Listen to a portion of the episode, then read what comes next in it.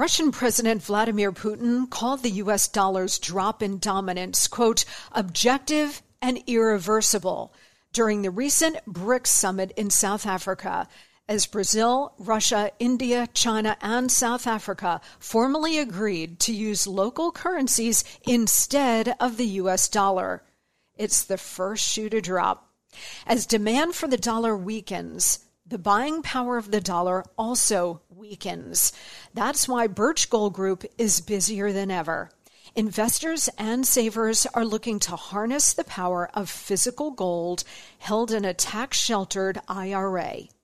Text Monica to nine eight nine, eight nine eight for your free info kit on gold. Thousands of happy customers, an A plus rating with the Better Business Bureau, and countless five-star reviews.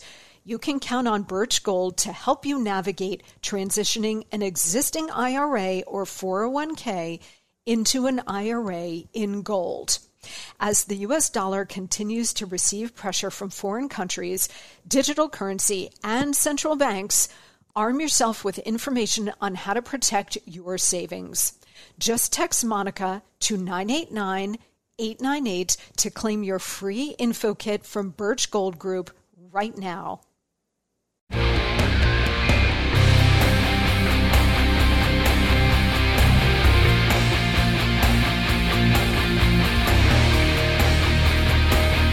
Hey guys, I'm Monica Crowley, and this is the Monica Crowley Podcast. Thanks so much for being here on this Friday. Wow, we've survived yet another week in Biden's America. This is your go-to for Hot Liberty, a safe space for all of us thought criminals, independent thinkers, and happy warriors. Social media, on Instagram, I am at Monica Crowley underscore. And on Twitter and True Social, I am at Monica Crowley, so follow me there for all the fun. Also via email, I am at monicacrowleypodcast at gmail dot com. Send me an email. Let me know what's on your mind, all right? I love hearing from you guys. Okay, so next week, a big week of shows coming up. We're going to have a blockbuster interview with Doctor Robert Malone, the co-inventor of the mRNA technology used in the COVID shots. He is a brilliant guy who has raised very serious issues about the safety and efficacy of these shots. Malone has been silenced and suspended all over the place. Musk just restored him back on Twitter. And his voice and the importance of his voice are more necessary than ever. We're getting all kinds of new data coming in about excess deaths since the debut of these shots in the, what, early spring of twenty twenty-one. We're getting all kinds of data on heart issues, cardiac events, myocarditis, pericarditis, fertility issues, you name it. All stuff that they buried for a long time to channel everybody into these shots, right? His voice is so important in this conversation because he helped to invent the technology. And we're going to ask him, has the technology been hijacked? So he's going to join us for a very extensive interview next week. Not to be missed. Tell all of your friends, all of your family. Everybody should be listening to this show every day. But uh, certainly this Robert Malone interview is going to be a critical, critical piece. We're going to spend a good deal of time with him. We're going to unpack a lot of stuff. So make sure that you're listening next week and you tell everybody you know. Also, we're going to have some amazing holiday conversations next week too. Big stuff. Fun stuff. Okay? So no FOMO, no fear of missing out. Get on board with the Monica Crowley Podcast. Okay, today I want to deal with uh, the absolute catastrophe at the border. The invasion that we have seen over the last two years is about to get a lot worse. Also today, we're going to talk with the Attorney General of West Virginia, Patrick Morrisey, about the massive flood of fentanyl and other drugs pouring into this country from across the wide-open border and what he and other red states are doing about it. Very important conversation because, you know, we've got another two years, God help us, of the Biden administration. So it is going to rest with these red state governors to push back on a whole array of issues. um, including the wide open border, the flood of illegals and fentanyl, et cetera, coming in the country. And governors like Kristi Noem pushing back on TikTok and the C C P. Also, governors like Ron DeSantis in Florida pushing back on the C D C and the N I H and Fauci and all of their lies throughout the pandemic, as well as Big Pharma. So you're going to see a pretty remarkable states' rights march over the next couple of years here while the Bidens uh, still hang on. And that's where all of the offensive maneuvers are going to happen. So the Attorney General of West Virginia, Patrick Morrisey, is going to join us here in just a couple of minutes, okay? But first, the Monica memo. Last night, Elon Musk took a measure on Twitter. And he was very clear about what he was doing. The rule is on Twitter that you cannot dox anyone. What do we mean by doxing? Doxing is the release of private information on a public platform like Twitter.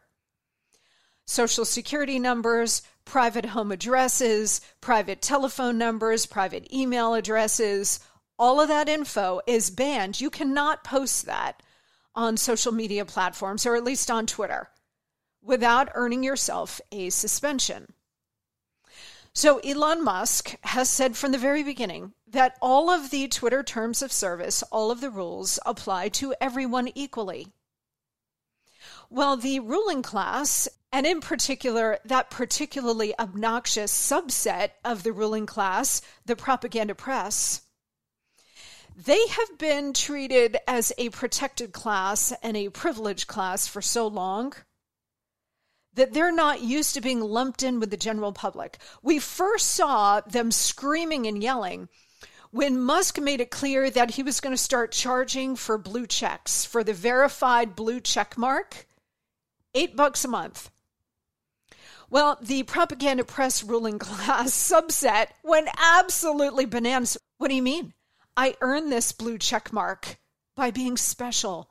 I'm so indispensable to society and the functioning of democracy that I really, I've earned this blue check mark. What are you doing taking it away? Or uh, gasp, being a capitalist and charging me for your service. What are you doing? Their heads blew apart, right? So that was the first indication that they were not going to be uh, taking it very well, that they're not going to be treated as something special on the Twitter platform under Elon Musk. By the way, so many of them had direct lines into the content moderation team at Twitter. Taylor Lorenz, who is a quote-unquote reporter at the Washington Post and highly mentally unstable, the fact she's still there working for one of the nation's premier news organizations is mind-blowing, but that tells you where they're coming from. Taylor Lorenz, over the last like day or so, admitted publicly that the person that she used to call up and ask for all kinds of content moderation, suspend this one, remove that tweet, was fired by Musk. Oh, poor baby. Now she no longer has her in at Twitter to really stick it to you and me. How many of these so-called reporters who are actually uh, Marxist revolutionaries, how many of them lost their contacts in these places? Particularly in Twitter. Elon Musk basically cleaned house. He fired, what, eighty percent of them? And the site is working better than ever. So that tells you what was going on there. These quote-unquote reporters, these propagandists, lost their in at Twitter. And so now they're like flying blind like the rest of us. So that's the number two tell. And then the number three tell, in terms of them blowing a gasket over the fact that they are not being treated as a special class, is their reaction to what Elon Musk did last night. So Musk and Twitter have a term of service about doxing. You cannot put private information about anybody in real time, continuous real time location data or private information. You cannot put that on Twitter. If you do, you will be suspended. He was very clear about that. So there is an account called ElonJet, and it's run basically by a teenager who tracks Elon's private jet, where it's going around the country, where it's going around the world. And he has been posting Elon's location in real time. Now, what have I been saying to you? Pray for Elon Musk's protection. because he is single-handedly taking on the entire regime. And therefore, that makes him public enemy number one to the deep state, permanent bureaucracy, and propaganda press. His life and the lives of his family members are under direct threat. Okay? He openly tweets about this, assassination coordinates and so on. So he knows that he is a target. And so as part of the safety measures of Twitter, he has uh, suspended the ElonJet account um, and said, look, I will restore you if you want to uh, put my whereabouts after the fact, after there's a delay of time, that's fine.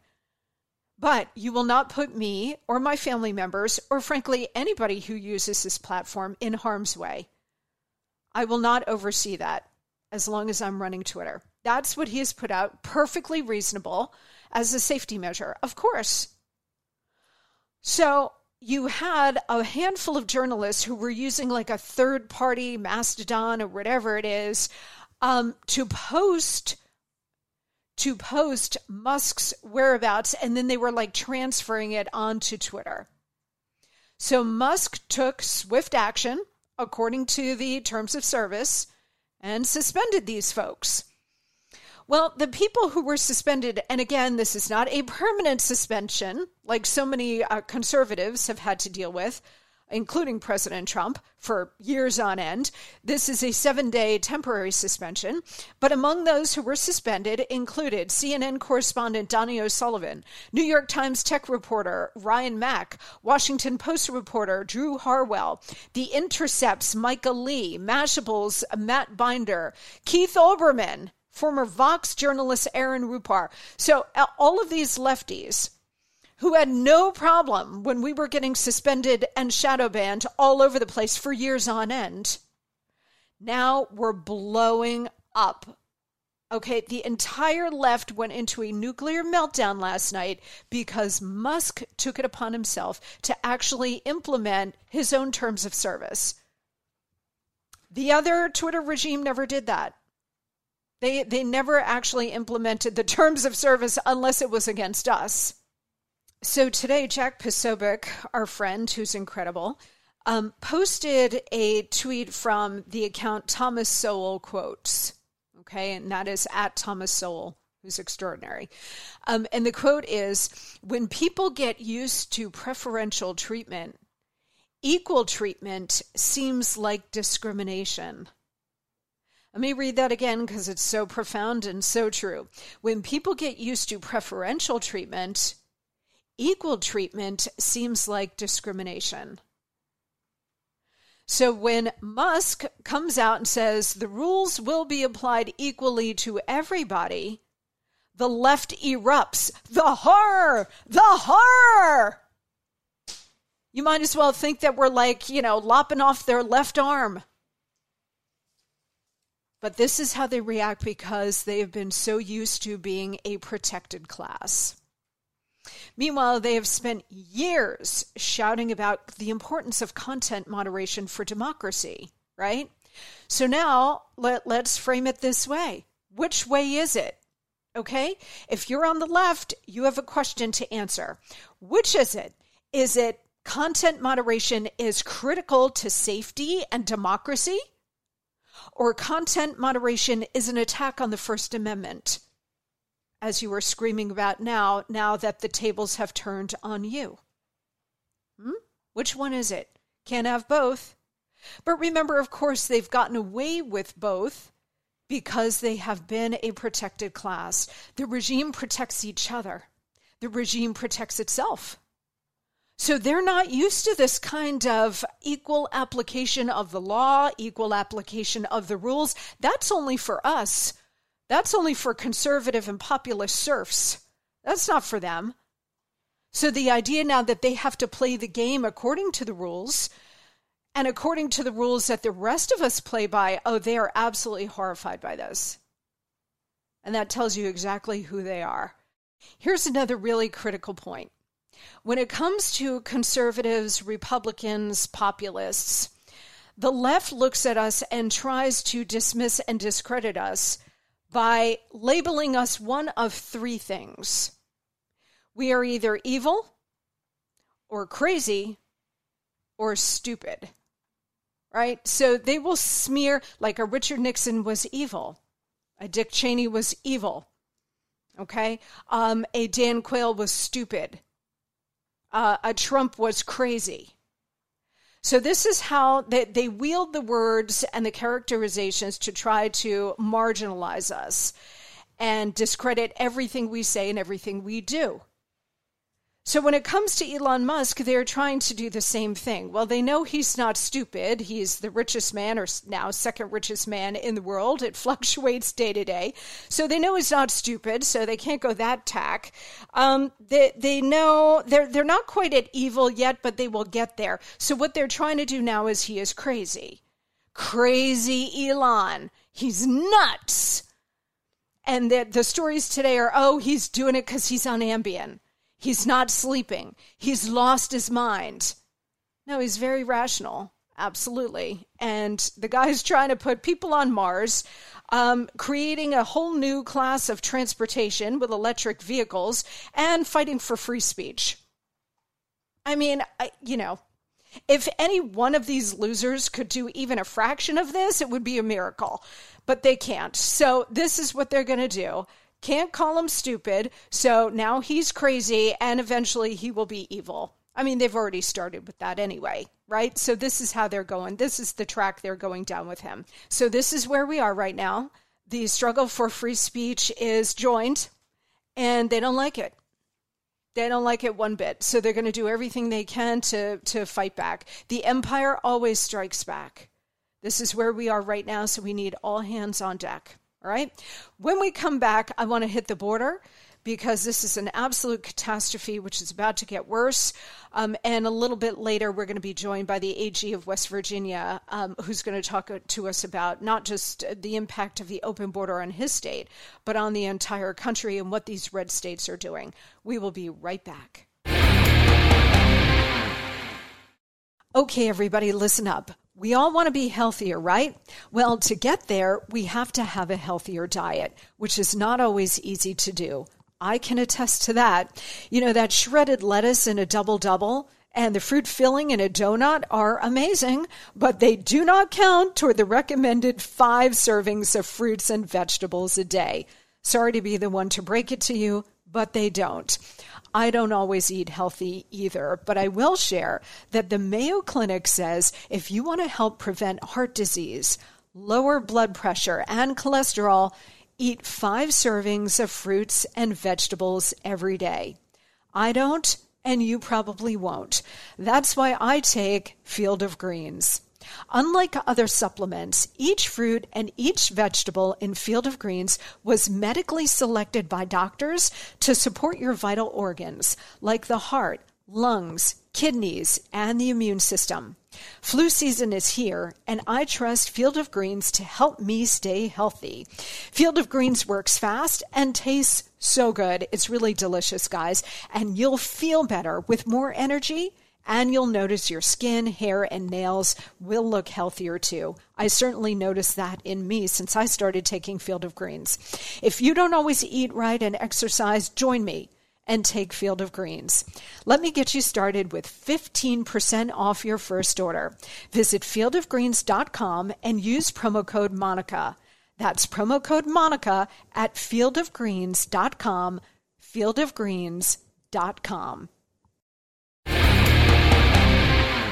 All right, welcome back. I want to turn now to the historic catastrophe on our southern border. This has been ongoing now for two years uh, since Biden became president. And what you need to know as we talk about all of this is two major things. When people say, well, he doesn't know what's going on on the border, of course he knows.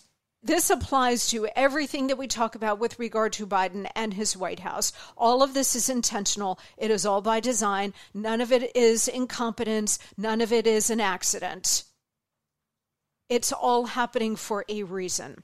And it is deliberate policy on the border to accomplish two things. And I want you to remember this always as we go forward. The purpose of the wide open border is twofold. One is to flood the zone with illegals in order to change the demographics of this country. The left wants all of these illegals on a path to citizenship in order to lock in a permanent Democrat voting majority.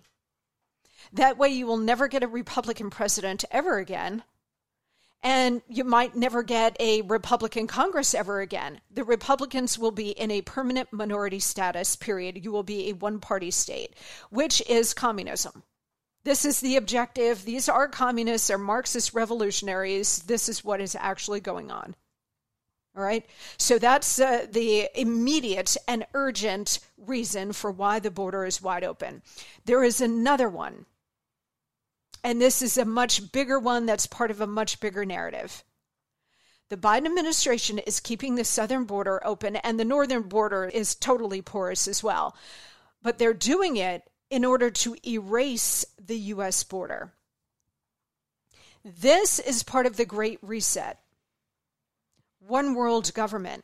In order to get the transnational organizations of the World Economic Forum, the World Health Organization, and the others to achieve their goal of that one world government with them in control, they need to destroy national sovereignty and they need to erase all borders. This is why they love the E U, no borders within Europe. Okay, this is why they fought Brexit so fiercely. And this is why they support the wide open southern border with people from all across the world just pouring into this country. They need to erase all borders. In order to establish that one world government, they need to eliminate the borders in the world. That's what this wide open border is really all about. So it's a twofold objective. And this is why it, they haven't changed it. They haven't stepped up to close the border in any way or changed the policy because of these two reasons. So whenever you hear discussion about the border or see those images, understand that those two reasons are the reasons why. So as we go through this, just keep all of that in mind. Keep always keep the big framing in mind. Right now, there's an absolute deluge at the border. When asked about the Biden administration's dereliction of duty at the border, Karine Jean-Pierre said this. On day one, the president put forth a comprehensive uh, reform plan that dealt with protecting uh, for dream, protecting for dreamers, cutting down uh, the asylum uh, the asylum uh, buildup that we have been seeing, uh, especially because of what, what the last administration did, and they completely gutted the system. What we have been able to do is the president, as I've mentioned before, has secured uh, historic funding. We have twenty-three thousand uh, border security agents at the border, and that is the most amount that we've ever had. And that's because of what the president has been able to do. Uh, and we have worked to uh, you know, launch a historic anti-smuggling operations that are uh, taking thousands of smugglers off the streets. Absolutely disgraceful that the president's spokesperson, who's actually speaking on behalf of the entire United States government, um, would just dismiss and lie like this. They're all professional liars. The El Paso sector has seen at least one hundred forty thousand illegal encounters just since October first. That's a two hundred fifty-five percent increase over the same time last year. This is completely outrageous and unsustainable. But it's going to get worse.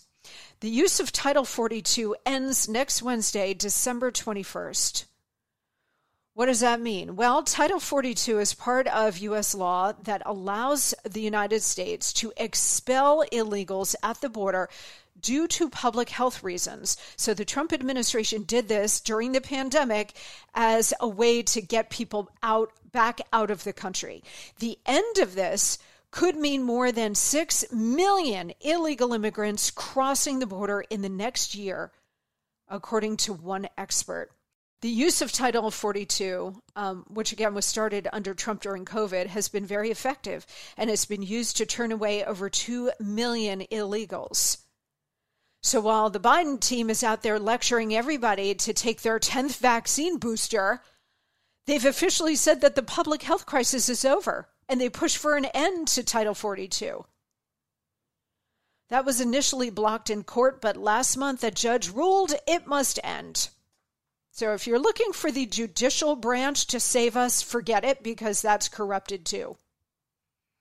All of Biden's allies in the A C L U cheered, woo! Title forty-two was a misuse of the public health laws from the beginning and has caused great harm to tens of thousands of desperate asylum seekers, they said. Well, the end of Title forty-two is why all of these illegals are surging to the border. They know it's going to be close to impossible to be turned away. And that's why they're all lining up. D H S is projecting up to fifteen thousand illegal crossings daily after next Wednesday, December twenty-first. Yuma County, Arizona is already preparing by declaring an emergency. The county said, quote, more than three hundred thousand apprehensions have been made by Yuma sector agents in fiscal year twenty twenty-two.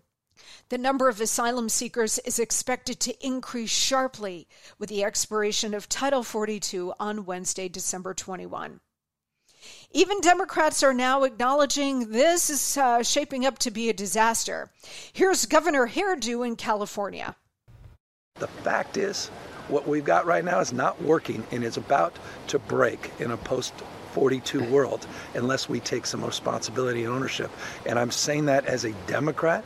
I'm not saying that to point fingers. I'm saying that as a father. I'm saying that as someone that feels responsible for being part of the solution, and I'm trying to do my best here. Well, you know it's bad when Governor Hairdo weighs in. Immigration expert and journalist Todd Bensman is describing it like a hurricane. Quote, still this pandemonium of seven to nine thousand illegal crossers caught every single day, two hundred thousand plus every single month for two years straight, is just a Category three hurricane on the mass migration scale. A Category five hurricane is barreling down on the United States with the scheduled December twenty-first lifting of Title forty-two, the one last real impediment to a next-level crisis far beyond not just the American experience, but that of every nation in the developed world, ever. Possibly the largest illegal group in history, more than one thousand people from Cuba, Venezuela, and Nicaragua waded across a river into El Paso, Texas on Sunday night. So, I mean, you just, in a couple of hours, you got one thousand people coming across. Okay, so today's historic, crushing, border collapsing, two hundred thousand people a month will spike to about three hundred forty thousand a month, or potentially four point three million people a year if that level is sustained. And that's at the lower end of the scale. Okay, people are estimating even more than that. The number of crossings could reach as high as eighteen thousand a day. Well over half a million a month, six point four million a year. That would equal nearly fifty percent of the total known illegal population in America today. And all of this is just a wild guess because we have no idea how many illegals are here. You've heard that eleven million number for years now. It's not eleven million. We have no idea. Is it twenty, twenty-five, forty, fifty million? Who knows? This is an absolute disaster. The Biden administration is doing nothing to help because of those two reasons that I told you at the top of this segment. And in fact, they're going after Arizona for trying to secure the border. The feds sued Arizona yesterday for putting up shipping containers on the border to make a makeshift wall. The Fed sued Arizona on Wednesday this week for putting up shipping containers on the border to make a makeshift wall. Here's the A P. Quote, the U S government sued Arizona's Governor Doug Ducey and the state Wednesday over the placement of shipping containers as a barrier on the border with Mexico, saying it is trespassing on federal lands. And, you know, our friend Kerry Lake is challenging this election, but if the regime gets its way and you get Democrat Governor Katie Hobbs in there, well, she opposes any construction on the wall. Let them all in, flood the state, flood the country. Again, for those two reasons, permanent Democrat voting majority and Great Reset, all about erasing the world's borders. It's trespassing, apparently, on federal lands to try to stop people from trespassing on federal lands. Get it? Meanwhile, massive numbers of Cubans keep coming. I mentioned that uh, one thousand uh, group, which had a lot of Cubans. More than two hundred twenty thousand Cuban citizens, or two percent of Cuba's entire population, were encountered at the U S Mexico border in the fiscal year twenty twenty-two. ninety-eight percent of these Cubans were released into the interior of our country. The flow keeps coming, and not just by land, guys. Last week, seventy-nine Cuban migrants were caught coming to Florida by boat in just one day. And of course, it's not just people coming across. Last weekend alone, at just two border crossings, customs officials seized one hundred fifty-three pounds of hard narcotics. That's methamphetamine, cocaine, fentanyl, and heroin. And of course, these drugs are leading to record overdoses. About one hundred thousand Americans killed now every year just by fentanyl alone. Listen to this. According to the Washington Times, a man with, and this was just last week, a man with alleged ties to the Sinaloa cartel was arrested, and almost forty-five pounds of a fentanyl and cocaine mixture were seized by federal authorities during an operation in a Denver suburb. The D E A said that Alberto Reyes Carrillo was arrested last week with the help of Homeland Security investigations and the Longmont police. There are about two hundred twenty-six thousand lethal doses in every pound of fentanyl. Two milligrams is enough to kill someone. These sorts of arrests are happening every single week. Most of the poison coming across the border isn't getting caught. It is flowing into this country. So when are we going to start treating the drug cartels like Al-Qaeda or ISIS? They kill more Americans than the jihadists could ever dream of. And that's the point. All roads lead back to the C C P as well. These, it isn't just the cartels, as deadly and, and horrendous as they are. They are terrorist organizations, and we should be droning them and killing them every day. But they wouldn't have the precursor ingredients to create fentanyl and these other drugs without the C C P. The C C P is the origin point for the flow of drugs into this country. And it's a very effective way to kill us and our children and destroy our country. Absolutely unbelievable what is going on here. And with the lifting of Title forty-two, it's about to get a lot worse. A lot worse. So don't listen to what some of these Dems like Governor Hairdo is telling you. This is all for a much bigger purpose. Flood the country, change the demographics of the country, create a one-party country, and then great reset with a one-world government where all borders are erased. When we come back, we're going to talk to West Virginia's Attorney General, who's doing really, really important work on the drug flow and the flow of illegals into his state. And it's really a model for red states going forward, because that's where the battle is going to be. But before we do, I want to take a moment to welcome a brand new and fantastic sponsor, Worthy. There's a new easy way to get money for that diamond jewelry that you are not wearing. It's called Worthy. Worthy is a platform that can get you up to two or three times as much money as a pawn shop or local jewelry shop will offer, with absolutely zero risk. Worthy puts your jewelry in front of a worldwide network of professional buyers, people who will bid against each other for your diamond. And Worthy makes it so easy. Free shipping, free insurance coverage, free professional grading and evaluation, and you are in control from start to finish. If your price isn't met, you don't have to sell, and you will get it back no charge. And now, for a limited time, you'll get an extra one hundred dollars when your jewelry sells for over fifteen hundred dollars. All you have to do is register at worthy.com slash Monica. That's worthy.com slash Monica. Get more for your diamond jewelry at worthy.com slash Monica. Worthy, a better way to cash in on that hidden asset in your jewelry box. We'll be right back.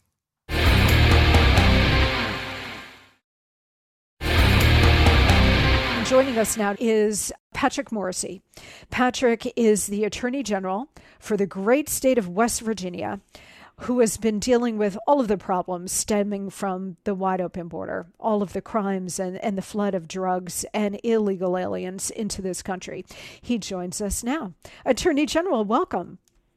Monica, it's great to be with you. Thank you so much. It it sounds like you uh, you have your plate full. There's an awful lot going on, so it's terrific to be with you today. Oh, well, uh, Attorney General, we so appreciate your time, and thank you for those nice words. And we also appreciate the great work that you're doing in West Virginia, because I know your state, among many, but your state is really bearing a brunt of the the consequences of Biden's wide open border, which is going to get worse, I suspect, before it gets better. So let's talk about uh, some of the things that your state is grappling with uh, with regard to the border. And I want to start with the absolute flood of deadly fentanyl that is killing well over one hundred thousand Americans a year now. How is it affecting your state? What are you seeing? Well, Mo- Monica, this is such an important issue, and I'm so glad you're focusing attention on it, because this is probably one of the biggest travesties that our country has seen in many years, because this issue shouldn't be partisan. But the Biden border disorder is so out of control that not only are we seeing streams of people crossing the border every day and having undocumented aliens in place, but human trafficking continues to rise. And in West Virginia, we really feel the impact of the border crisis through the volume of fentanyl coming in. And we're having people dying at such an alarming rate. West Virginia is the number one state in the country for drug overdoses, and fentanyl is driving all of that.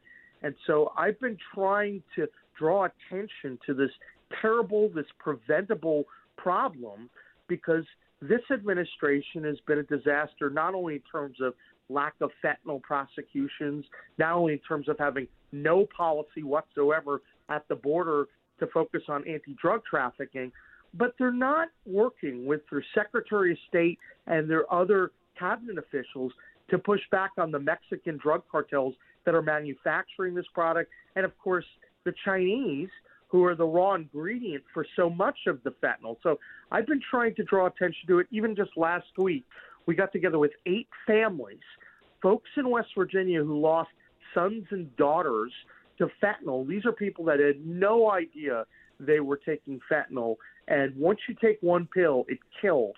It's deadly. We need to draw more attention to it. And we obviously need a strategy from the feds to deal with it. Nothing's been coming. I know I've been working with other states to pull up the slack, but we're going to need a lot more help in order to avoid this terribly senseless death. What kind of death rate from fentanyl are you seeing in West Virginia?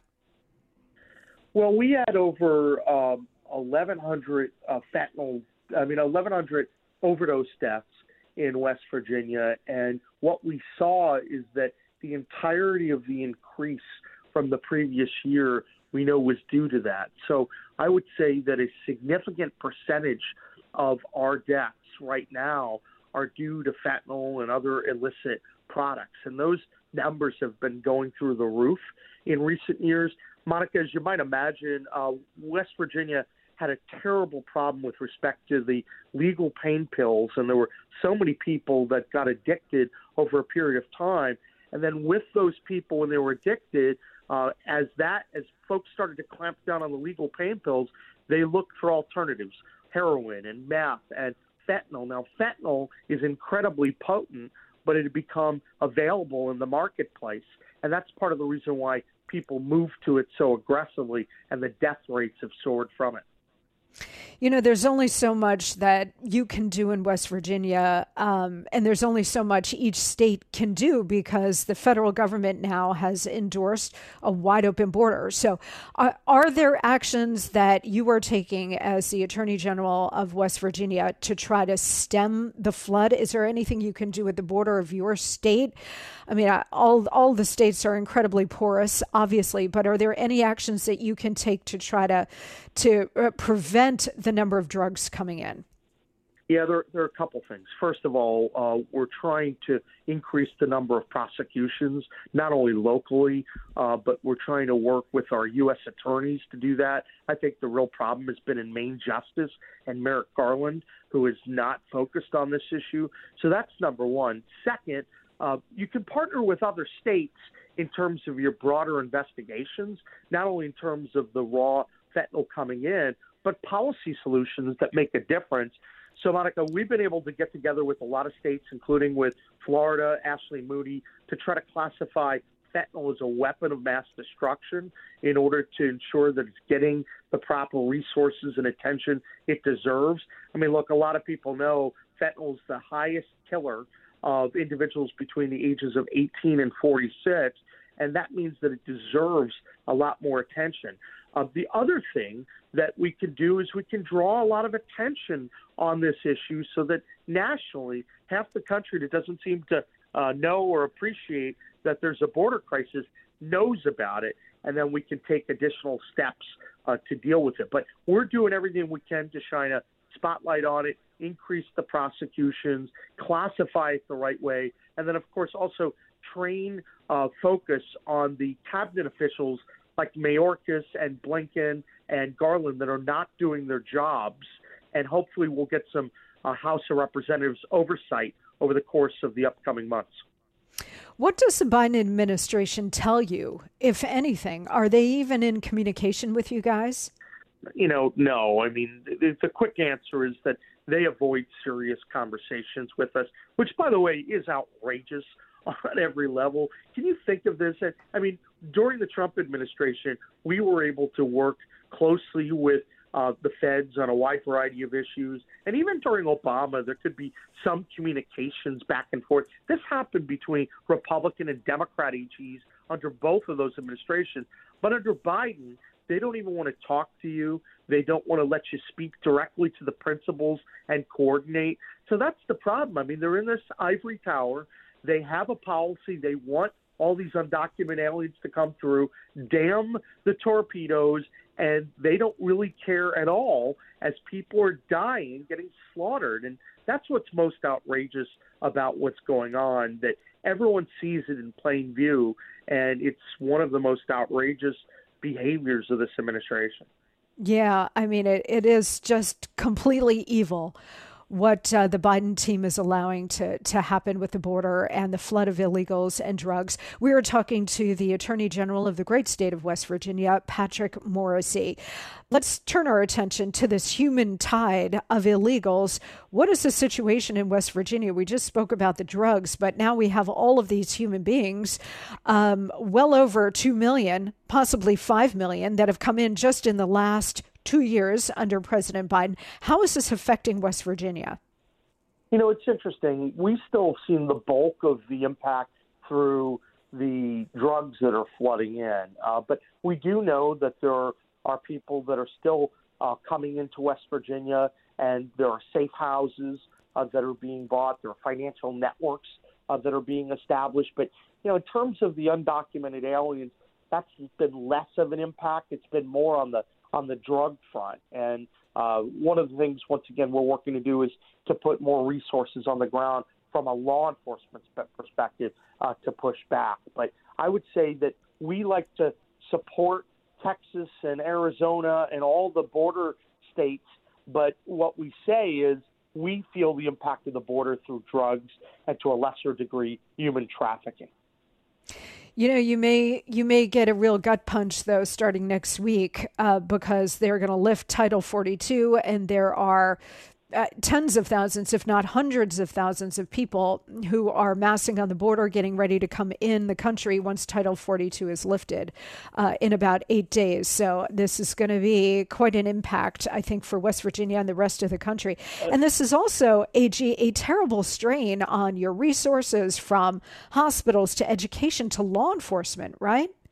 Well, it, it is. And one of the things that I think we need to do is take a page out of what we saw Governor Abbott and Governor DeSantis did. They actually shipped a lot of these people off to different parts of the country that didn't seem to appreciate that there's a border crisis. So uh, whether you're sending people to Martha's Vineyard Vineyard or Chicago or New York. I think it's critical that the entire country is educated about what's going on, because half the media markets in the country don't seem to want to pay attention to this. So I'm an advocate here in West Virginia as we start to see that. Let's use some of our resources and let other states experience the same thing that we're experiencing with respect to the border problem. Yeah, I know West Virginia is really taking it on the chin. You guys have really borne the brunt of the fentanyl crisis and, and the the drug crisis writ large. And it's really unfortunate. It is a crime against humanity, what is being allowed to occur to America. This is an invasion. This is a uh, drug invasion as well as a human invasion, killing off the, the American people. It is just absolutely criminal what is happening. And so we want to thank you for standing up. You do have a certain senator from West Virginia who is a Democrat who bellyaches all the time about his party's profligate spending, but he sticks with his party every single time. His name is Joe Manchin. He's up for re-election in two years. He just said in the last twenty-four hours that he's not considering switching parties or leaving the Democrats the way his colleague Kristen Sinema of Arizona just did. But he said, who knows what the future holds? So he's sort of holding out the possibility he could become an independent or maybe even a Republican. Who knows when it comes to Joe Manchin? Are you considering running for the Republican nomination to challenge him in twenty twenty-four? Uh, Monica, I am seriously uh, looking at that. And as many people listening may recall, we lost one of the closest U S Senate races in the country back in two thousand eighteen during a very hard year for Republicans. And we are ready to rumble on so many fronts, because over the last number of years, if people look and say, look, who's been able to get the most done within the states in terms of taking on federal overreach and helping her state out and and re- help her reach her potential, they're going to look and, and see no further than, hey, the West Virginia A G, we won West Virginia v. E P A. Few people have heard of that big case, nine years in the works. We won the Waters United States rule, working with a large coalition of people. We sued the D E A and forced them to rewrite the national drug quota system. We've been part of a key team going after these terrible vaccine mandates. And I could go on and on. We've defended successfully the broadest school choice law in the country. What that tells you is that there is a way to lead on conservative principles and help your state advance, as opposed to what we're seeing Senator Manchin doing. Because if he's complaining about federal spending, well, he's been part of the problem. If you look at that Inflation Reduction Act, that law is not going to reduce uh, spending. What it's really doing, it's one of these pork barrel bills. It's feeding projects to the left. But even beyond that, uh, they have these gimmicky policies that spend money for three years, then they technically go away. But everyone knows these programs are going to continue. So, I, look, we've been deeply disappointed with Senator Manchin in West Virginia. We were rooting him on when it came to trying to oppose some of the uh, stuff of the uh, Biden administration. But uh, th- when he capitulated on that Inflation Reduction Act, I think he lost a lot of support in our state. Yes, and West Virginia is still a deep red state. So the idea that Joe Manchin, you know, who sometimes talks a good game, but it's all about squeezing concessions out of his leadership, Chuck Schumer and elsewhere, and in the end, he always falls into line. So uh, Joe Manchin is a disgrace as far as I'm concerned. Um, it, I think you have a gubernatorial race coming up in twenty-four as well. Could you consider running for governor as well as senator? We are. So I'm looking at that because at the end of the day, I want to make sure I make the right decision for our state. I think that uh, fortunately, when you have a really strong record and we've been able to uh, develop the infrastructure, I think we're in the strongest position of any Republican in West Virginia. So I am looking at both of those options and considering it. At the, um, the end of the line, you want to make sure that you're making the right choice Uh, for your citizens, and it's going to be the right fit. And a lot of people tried to jump in immediately, but quite frankly, uh, we're trying to make sure that we continue to do really incredible things for our state. Uh, our lawsuits against Biden and federal overreach that doesn't stop. I mean, we only have the House right now. There's still a need to block a lot of the federal overreach. So, yes, we'll be making an announcement, whether it's the first or second quarter of next year. But in the meantime, we're not slowing down. We're going to keep hitting the Biden administration. And more importantly, we're going to keep leading and winning as much as we possibly can. Good, because we need the red states standing up to this uh, outlaw of an administration. And there have been red state governors like Ron DeSantis in Florida, Kristi Noem in South Dakota, who have done exactly that, whether it was through COVID with the lockdowns and school closures, where they have done the exact opposite of what the blue states and the administration were dictating to them, um, or economically, or like Kristi Noem has just led the way in terms of banning TikTok for state officials on their phones. There are a lot of things that the red states can do to lead the way to, to to block some of this, or at least mitigate some of this uh, absolute catastrophe coming out of Washington. And if you are in um, statewide office, as I know you are now as A G in West Virginia, but if you were to be elected U S Senator or governor, you would take the lead on this stuff as well, right?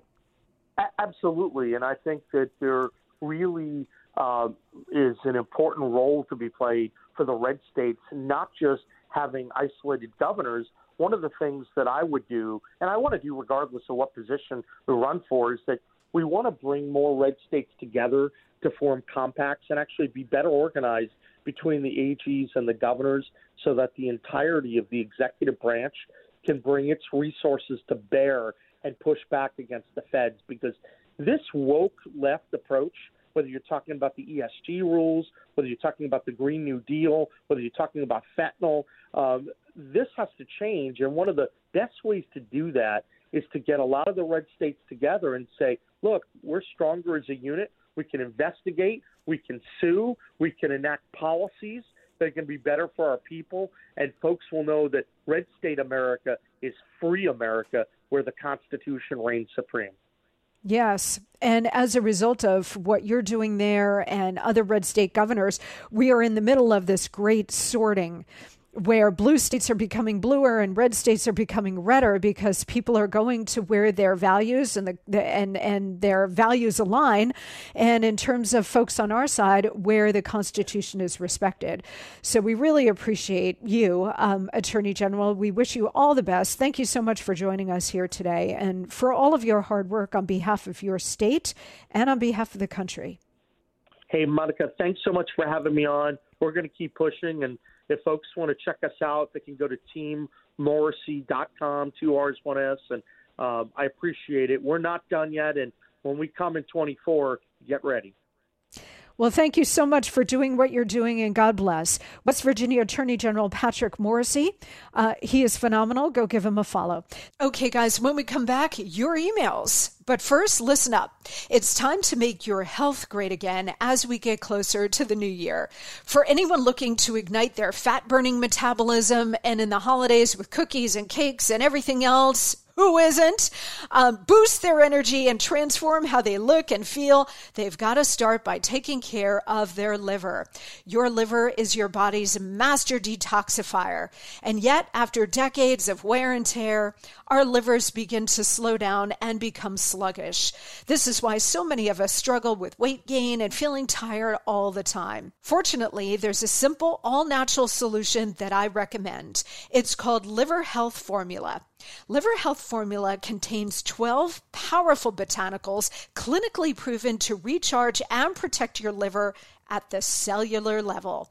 It helps restore your liver's detoxifying abilities, boosts your energy levels, and can kick your natural metabolism into high gear. Liver Health Formula is backed by the latest science and approved by American doctors. And every bottle is manufactured right here in the U S A. And right now, as a listener of our show, you can try Liver Health Formula completely risk-free and receive five free gifts when you order today. First, you'll receive a free thirty-day supply of nano-powered omega three. This powerful blend of omega three fatty acids supports a healthy heart and brain with four times better absorption thanks to the special nano delivery system. You're also getting four free ebooks to support every aspect of your health and longevity regardless of age. So go to getliverhelp.com slash Monica or call toll free eight hundred, two eight two, one seven five seven to claim your risk-free supply of liver health formula and all five bonus gifts. That's getliverhelp.com slash Monica or call eight hundred, two eight two, one seven five seven. You're covered by their three hundred sixty-five day money-back guarantee, so you have nothing to risk. But supplies are limited, so head on over to getliverhelp.com slash Monica or call toll-free eight hundred, two eight two, one seven five seven now to order Liver Health Formula and get your free five bonus gifts while you still can. That's getliverhelp.com slash Monica or call eight hundred, two eight two, one seven five seven. We're coming right back.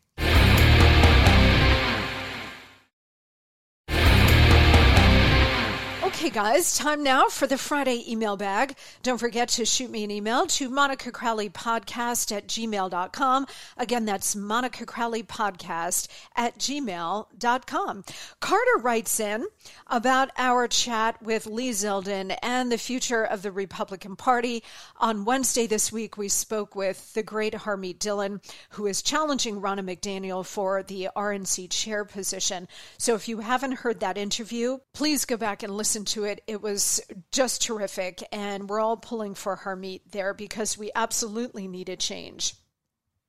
Carter writes this, Monica, great interview of Lee Zeldin.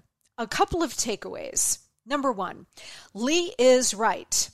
Ronna McDaniel should not run for office again. I know she probably wants to leave on a bigger win, but she is probably forcing an extra term, and forcing things in life rarely works out for everyone involved. She did help us win back the House, and I thank her for that. Ronna can help out in other ways for the party. If our party believes in term limits, it should start at the R N C. Harmeet looks like a great pick for chairwoman. Yes, indeed, Carter. Number two.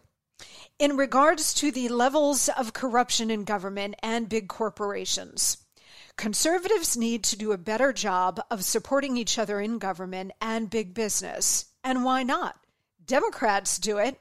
Maybe a type of network needs to be formed in government for conservatives. Every Republican presidential candidate should have a plan for taking over the government day one because they are walking into a hostile crowd. Why let the career D C government workers win? Exactly, Carter. This is such a critical point, guys. And Carter, you've absolutely hit on it. The government is a hostile enemy. I keep saying this on the show that the number one threat that we face is the weaponization of our own government against us. Every Republican candidate for president must see this and not be in on it. They must recognize the nature of the threat and the extent of the threat and the depth of the corruption and rot. And they also must have a plan to smash it to smithereens. I know Donald Trump has a plan. He has discussed it uh, publicly. And when he came in the first time, I don't think he quite understood what What, how bad it really was. Uh, Steve Bannon got it about smashing the administrative state. He got it. They had a plan to do it. And of course, the Russia hoax, two fake impeachments, all of it, the constant barrage of attacks to stop Trump from doing it. Just the way they stopped Richard Nixon from doing this in what would have been his second term. The regime will always, always fight back. And so Trump got stymied the way Nixon got stymied, et cetera. But the next batch of Republican candidates need to see it clearly, understand it, and have a plan. Trump does have a plan for a second term if he if he makes it, because he definitely learned his lesson the first time. If he were to win a second term, he has said that the swamp would truly be cleared out. D O J, F B I, all of it, all of it needs to be razed to the ground. And Trump has also said that he'd uh, put back in place the executive rule that would allow him to fire vast swaths of the federal government. He put it in during his presidency. Biden removed it, I believe, on day one or day two, something like that. but Trump has said he would put it back and begin swinging the axe. The government is way too bloated with communists and psychopaths working from within to destroy the country, working at cross purposes against the president of the United States when that president is not aligned with them and their values and their agenda. Tucker Carlson yesterday did a brilliant monologue on the release of these new J F K assassination files, and he's putting it all together. And he and I did a long Tucker Carlson today around Labor Day on this issue. If you haven't seen it, please go watch it. It's a really important conversation about it. And he asked me about the J F K assassination, and I couldn't recall when he asked me whether or not President Nixon and I didn't really talk about it that much. Not that I can remember. I'll have to go back and look at my two books and see if I wrote about it, but not off the top of my head. Nixon and I didn't talk about J F K and the assassination all that much. And in retrospect, we should have, because these are all deep state operations to remove inconvenient presidents and other leaders. So he did this long monologue yesterday about evidence that the C I A is the one that actually had a hand, along with others, in taking out J F K. And it's the same group of deep state operatives that removed Richard Nixon from power and would not allow him to have a second term. And it's the same group of operatives that are attacking Donald Trump and trying to destroy him. It's all of a piece. So Trump has said if he gets back in, this is what he is going to do to try to remove those who are working from within the government to destroy the country. They all need to go, and we need wholesale reform. But Donald Trump right now is the only one talking about this uh, because he basically has nothing to lose. He's been through the fire, um, and he continues to go through the fire. But I'm sure as we go along, other G O P candidates will have to talk about the dangers here and how they intend to fix it, because if they don't, we're not going to be on board. The hour is very late here. And we all understand that the real power in this country is not in the White House or on Capitol Hill or at the Supreme Court. The real power is in the deep state. Straight up. And anybody who confronts them, whether it's Donald Trump or Elon Musk, is attacked and smeared as evil, stupid, or crazy, or a combination of the above, as we talked about earlier in the show today. And the regime, as Chuck Schumer said, the intel community has a million ways to Sunday to get you. That's how dangerous a moment this is. That's why we need everybody focused. We need solid leadership at the top, whether it's the R N C or presidential candidates. We need strong leadership who understands this issue and is not in on the conspiracy. All right, that's going to do it for me for today. Thank you so much for uh, joining me. As always, have a fantastic weekend. Guys, it's the weekend before Christmas. Holy crud. I hope that you're out there and you're doing your shopping and you're cooking and baking and having a ball this weekend uh, with those that you love. We will see you right back here on Monday with a very extensive and important interview with Doctor Robert Malone. All next week, we're going to have really big stuff coming up with really important conversations and a lot of fun, too, leading into Christmas.